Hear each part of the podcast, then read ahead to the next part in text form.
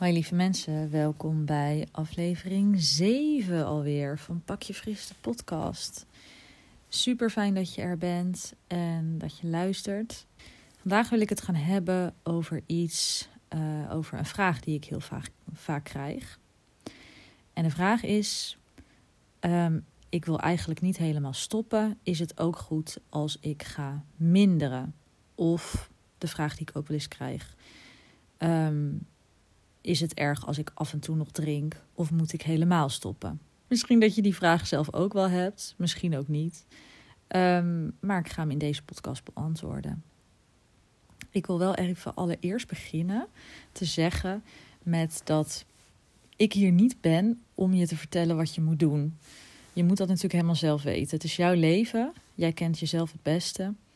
En um, ja, jij hebt de keuze in um, wat je doet.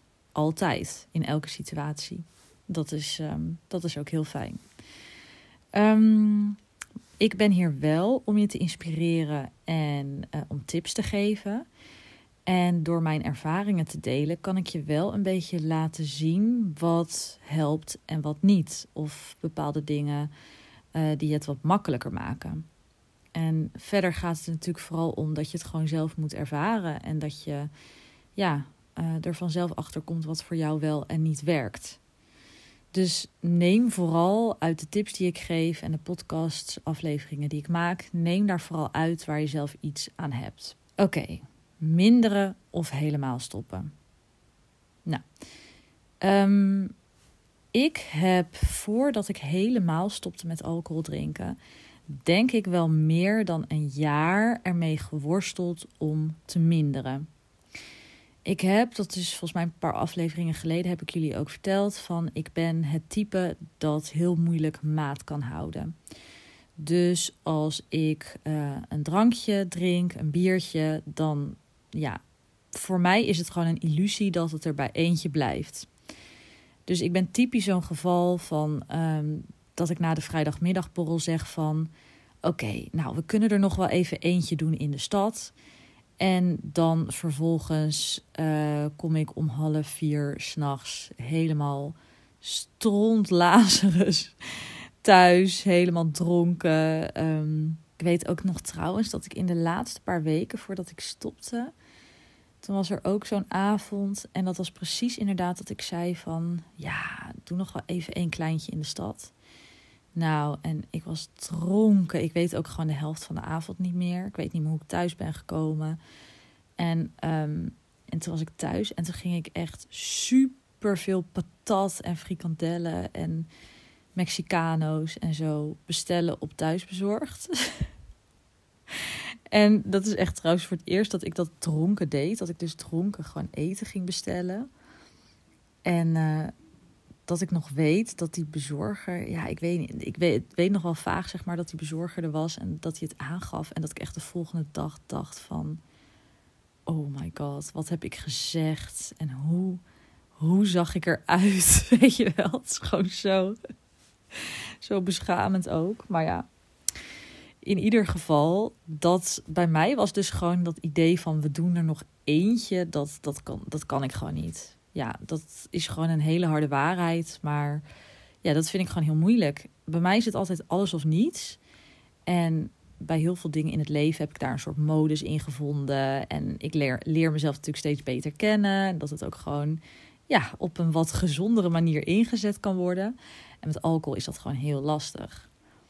En um, kijk, alcohol is er natuurlijk ook wel een klein beetje op gemaakt dat het ook steeds moeilijker is om uh, het, of laat ik het zo zeggen, het is erop gemaakt dat je ook steeds meer wil. En dat komt omdat je grenzen gewoon steeds meer vervagen. Dus weet je al, na één biertje kan je misschien nog een beetje denken van, ah, ik moet morgen vroeg op. Uh, ik heb met mijn schoonfamilie afgesproken, ik hou het bij eentje. Maar zodra je er twee op hebt, ga je al een beetje excuses bedenken. Van nou, misschien kan ik iets langer uitslapen. En weet je wel, dus iedereen kent het wel. Het wordt ook steeds moeilijker om om ermee te stoppen. Nou ja, anyways, hele lange introductie voor het feit dat ik dus zeg maar ongeveer een jaar, ik denk misschien wel ruim een jaar, heb geprobeerd om te minderen. Als in, ik dronk, als ik dronk, dronk ik best wel veel. En ik dronk, ja, bijna wel elk weekend. Uh, mijn relatie die ik ook, dat is nu uh, al meer dan twee jaar geleden, maar die ik toen had, mijn vriend of mijn ex, die dronk ook echt heel veel. Uh, en daar ging ik dan ook best wel vaak in mee. Maar goed, dat was toen al lang uit. En toen dacht ik van, nou, oké, ik ga goed voor mezelf zorgen. Um, als ik een terrasje ga doen, doe ik gewoon één wijntje. En um, uh, ik ga niet meer uh, twee of drie avonden in de week ga ik drinken. Ik doe het één avond in de week. Nou, dat ging heel lang zo door, maar het was eigenlijk gewoon één grote martelgang. Want ik kon dat gewoon niet. Dus wat gebeurde er? Ik had dan supergoede voornemens. En dan haalde ik dat weer niet. En dan was ik weer teleurgesteld. Was ik helemaal chagrijnig. Hele weekend weer koppijn. Moe. Voelde me KUT. En dan was ik weer boos op mezelf. Nou, ging ik weer met vol goede moed van... Ja, maar ik ga nu echt...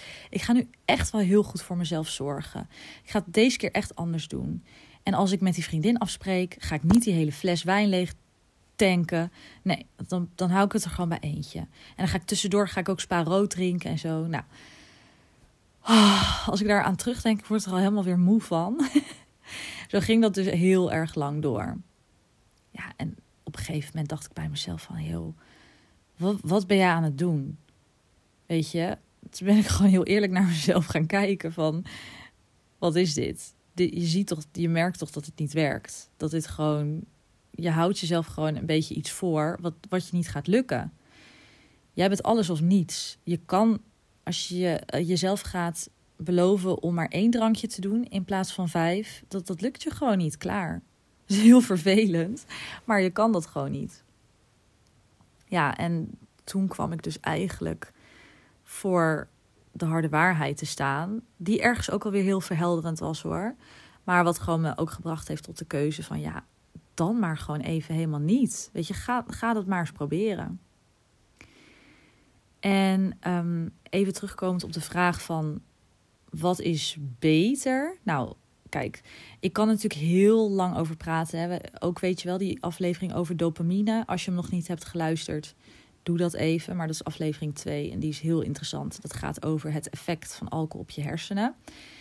En um, uh, en dat je, dat je hersenen, zeg maar, je lijf heeft ook hersteltijd nodig. Net als bij drugs, weet je wel. Dat moet je ook niet iedere week gaan doen. Uh, dat is bij alcohol ook zo. Je hebt gewoon echt hersteltijd nodig. Als je dus iedere week drinkt, heb je te weinig tijd om te herstellen. Nou, ik zal niet die hele aflevering herhalen. Ga hem even luisteren. In die zin, hè, stel je wil minderen, dan moet je zelf, denk ik, minstens gewoon je lichaam hersteltijd geven. En dat moet. Hè, ik maak even een grove schatting. Maar ik zou dan zeggen: drink dan ongeveer één keer per maand. Ja, en ik denk dat heel veel mensen hier al bij denken: van, Oh my god, dat kan ik echt niet. Wat ik helemaal snap, want dat kan ik dus ook niet. Maar als je dus niet zo iemand bent zoals ik, dus als je wel maat kan houden, weet je er, wees je er gewoon bewust van dat je lijf en je hersenen, je hebt gewoon hersteltijd nodig. Maar ik kan je daar dus geen advies in geven, want ik weet ook niet wat de wetenschappelijke onderbouwing is, hoeveel hersteltijd je lijf nodig heeft, dat weet ik allemaal niet. Maar ik ga je één ding vertellen, en die is voor mij heel belangrijk. Het is, stel jezelf eens de vraag: stel je wil helemaal stoppen met snoepen. Denk je even de allerlekkerste zak snoep in. Of de lekkerste zak chips of whatever die je kent. Ik hou zelf bijvoorbeeld heel erg van drop. Nou, oké. Nou, wat denk je dat makkelijker is? Nou, beeld je even in. Je hebt jezelf de afspraak gemaakt: twee snoepjes per week.